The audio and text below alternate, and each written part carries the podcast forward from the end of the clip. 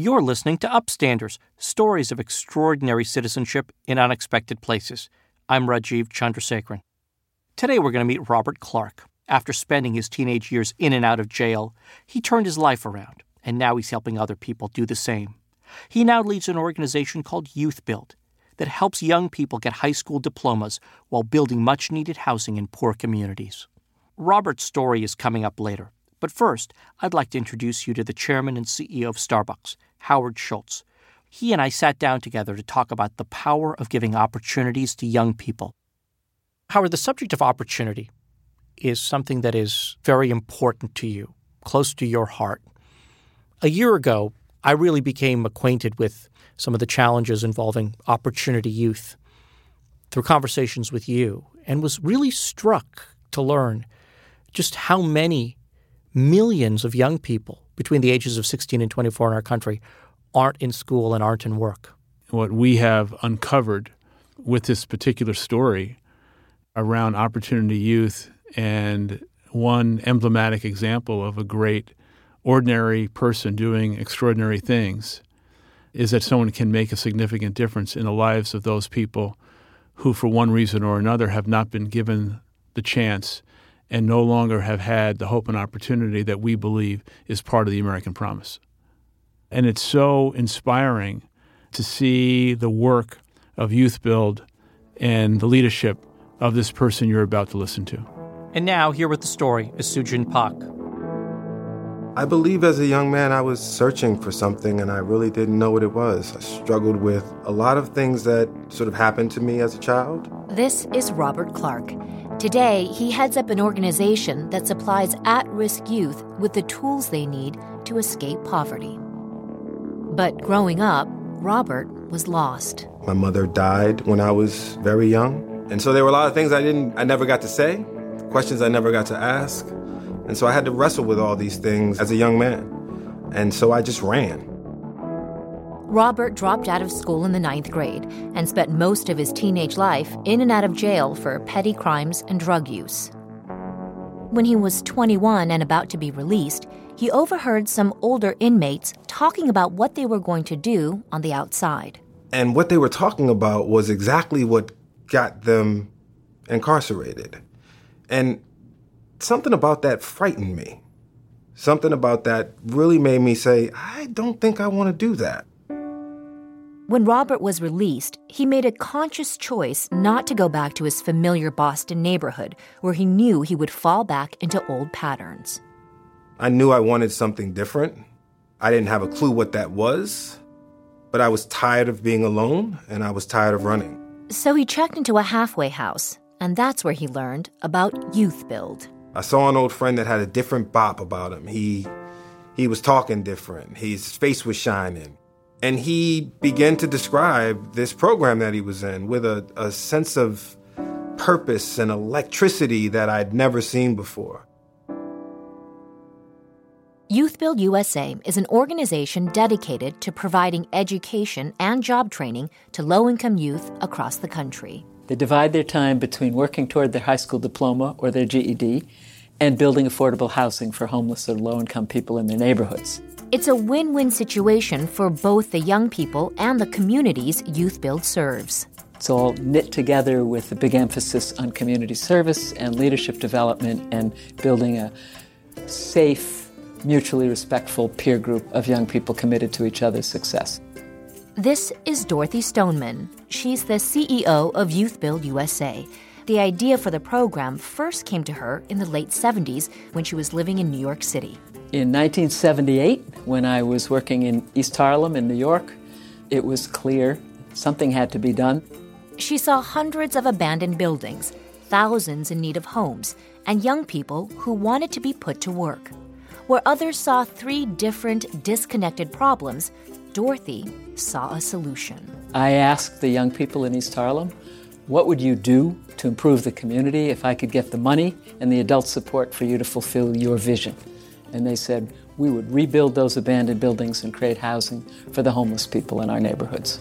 So they put together a program with everything these young people said they needed. They needed a path to education, they needed a path to a job, they needed a role to play that they could get paid for by producing something of value in the community, and they needed a way to really transform their identity so that they were a force for good. But rebuilding their communities was just the start. As they changed the landscape around them, they started to see things differently. So, what the young people will say is, Well, I came here looking for a GED, but what I found was a family because the staff cared more about me than anyone cared about me before, and then I was able to care about myself. For Robert, a supportive, loving community had been missing in his life all along. He calls his first days with Youth Build magical. The program was structured in a way that it really allowed me to express myself and all the things that I had been thinking about for years and struggling with. This was a space designed to hear that. And that was important. I didn't know it then, but it was important to the development of who I am today. And I often often explain to folks that I was prepared to lead. I was prepared to serve. Dorothy took Robert under her wing and introduced him to senators and congressmen, the decision makers, so he could share his experiences directly. In his first public speaking event, Robert hit on a theme that would guide him for the rest of his career. Why did young people have to go to jail before the intervention? Why do you drop out, commit crimes, have children, have all these struggles before you find pathways to opportunity? He graduated Youth Build in 1993, got his first job as an education coordinator, and then went on to college at Rutgers University in Newark, New Jersey. Newark is an incredibly rich place, incredible history, uh, with a people who have an incredible pride, an incredible sort of degree of grit and resilience, um, but is also sort of bound and often defined by poverty and all of the the ills that come with poverty. Things didn't work out exactly the way Robert had planned. I came to Rutgers University and started my education, but it wasn't it wasn't without challenge. There was still a lot of things that I had not worked through that I was still struggling with personally. You know, there's a saying in recovery, wherever you go, there you are. Before long, he found himself lured into old habits. It started with Thanksgiving break. Everybody went home. I stayed on campus by myself. Isolated, lonely, not connected to my family, um, not connected to anyone. And I began to unravel. He started using again. My greatest fear was always that I had just let everybody down. You know, I had blown an opportunity that was given to me. And when I reached out for help, I had no clue how many people were there, but they were all there. And so I never, for the life of me, expected that all of these people would just meet my challenge with love. And they loved me until I learned to love myself. With the support of his Youth Build family, he reapplied to college and ended up finishing his degree at the University of Massachusetts in Boston. He was just starting to get his life back together when he got a call from an old friend at Youth Build. They wanted Robert to come back to Newark to start up a new program. And I had to really think about that. Right? Last time I was in Newark, I fell flat on my face. This time, he was ready. In 2002, he became the director of Youth Build Newark. Robert was the first Youth Build graduate to take on such a role. As director, Robert would have to build one of Newark's first comprehensive job training and education programs from the ground up. So in our early years in, in Newark, it was it was fascinating because there wasn't a real large youth development movement. That didn't exist in the city of Newark. I remember one staff member in particular, when I was rambling about all these things we could do, she just stopped me and said, So you want to change the paradigm of youth development in the city of Newark? I said, Yeah, that's it right there. And today we still laugh about that moment. So since we opened our doors in 2002, we've been able to serve about 2,500 young people earn their high school diploma, obtain employment, uh, move on to college, and transform their lives. Asan Foster is one of the many people who have been helped by Robert's work. It gave me a sense of purpose. Like I can always say, whatever it is, that wall, I put that wall up, and someone's going to live here, and that's a part of their home. Asan graduated from Youth Build in 2008 and parlayed the skills he developed to get a job working with professional contractors. Being back to what I was doing when I was younger, I would have never assumed I would have even had a job, let alone be eight years into the same job. In his senior year, Asan was arrested for stealing a car. When I came home from incarceration, the school year was mainly over, so that's why I didn't finish. Got caught up in the streets again, selling drugs, uh, being in gang life. And then it all fell apart when Asan's best friend was killed. It was then he knew he had to make a change. Asan's neighbor told him about Youth Build. My first thought when I learned that it was just GED program is that, oh, I can do this. That's no problem. I've always been smart. I just made dumb decisions, but I didn't know anything about construction at all. I'm used to destroying things, not fixing them. Youth Build showed him the power of a common cause. They'll give you a task, and you have to work with five other people that you never met in your life to complete the task, and it takes all five minds to complete that task. But the benefits of Youth Build's program reach beyond the participants themselves. I have two daughters, and being that I have a set schedule at my job, I definitely have time for my kids. I always have time to take them to school in the morning, and I always have time to help them with their homework at night. Robert says that Youth Build sets up the next generation for success as well. What Youth Build gave to Asan wasn't really to Asan, it was to Asan's children. Asan was able to become a father and be present in his daughter's lives. The investment in a young person today is not just an investment in that young person. Preparing the young people today who will eventually be the parents of tomorrow is a service to the next generation.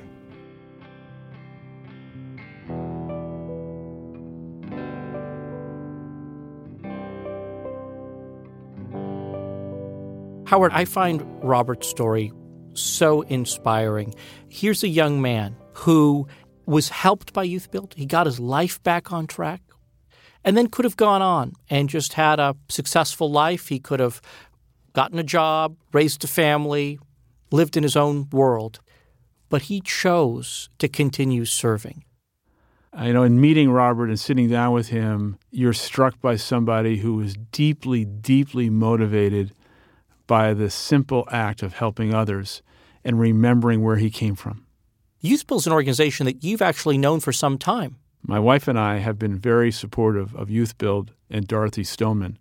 They are an extraordinary organization perhaps has helped more young people within the framework of Opportunity Youth than any other national organization in the country and has done extraordinary work. And Robert's story is emblematic of that. You know, as I was walking through the South Ward of Newark with Robert this summer, I thought to myself, why didn't I know more about this? Yeah. Here you see these young people with yellow hard hats and tool belts rehabbing houses that were once boarded up. And then you walk through the houses that they have rehabilitated and they're beautiful. Everything's new in them. And then they're sold off to low income homeowners. And so you're helping the community, transforming these streets and these neighborhoods, and you're transforming people. And at the same time that they're learning these construction skills, they're getting their high school equivalency degrees. I mean, it, it's very powerful from a number of different angles. It is the quintessential flywheel effect of almost every constituent within the framework that is involved in Youth Build from beginning to end, benefiting from the work that they are doing. And one thing that struck me, and I know it strikes you when you engage with Opportunity Youth across the country, is when you start to engage in conversations about what do you now want to do? Now that you've learned these skills, now that you've received your high school diploma. They're unleashed with ambition. They're unleashed with the thought of, I could do so much more. And I think everyone that we've met has this underlying conviction that now that they've been given this chance and this opportunity, they have to pay it forward. Want to know more about Youth Build and Robert Clark? Go to starbucks.com slash upstanders for more. On the next and final episode of the season, we'll introduce you to Maria Rose, a young woman who was upset by how much food was being wasted in the one place it was meant to be saved, at her local food pantry. So she devised a novel way to get that food to the people who need it and keep it out of the dumpster. That's next time on Upstanders. If this is your first time listening, we've heard some incredible stories this season, like that of Susan Rahr, who's reforming how police are trained, or Lloyd Pendleton, who's changing how cities look at homelessness. If you haven't heard those, go back and check out our earlier episodes. If you enjoyed this show and want to get the word out, the single best way to do that is to rate, review, and subscribe wherever you listen to the show. And if you're really inspired, teach someone new how to download a podcast. It's easy. Sujin Pak narrated our story. Casey Holford composed our music. This is a Starbucks original series, produced by Panoply, with Fanny Cohen, Andrew Chug, Margaret Kelly, Whitney Donaldson, Jordan Bell, Ann Heppermann, and Rob Abear. I'm Rajiv Chandrasekaran. Thanks for listening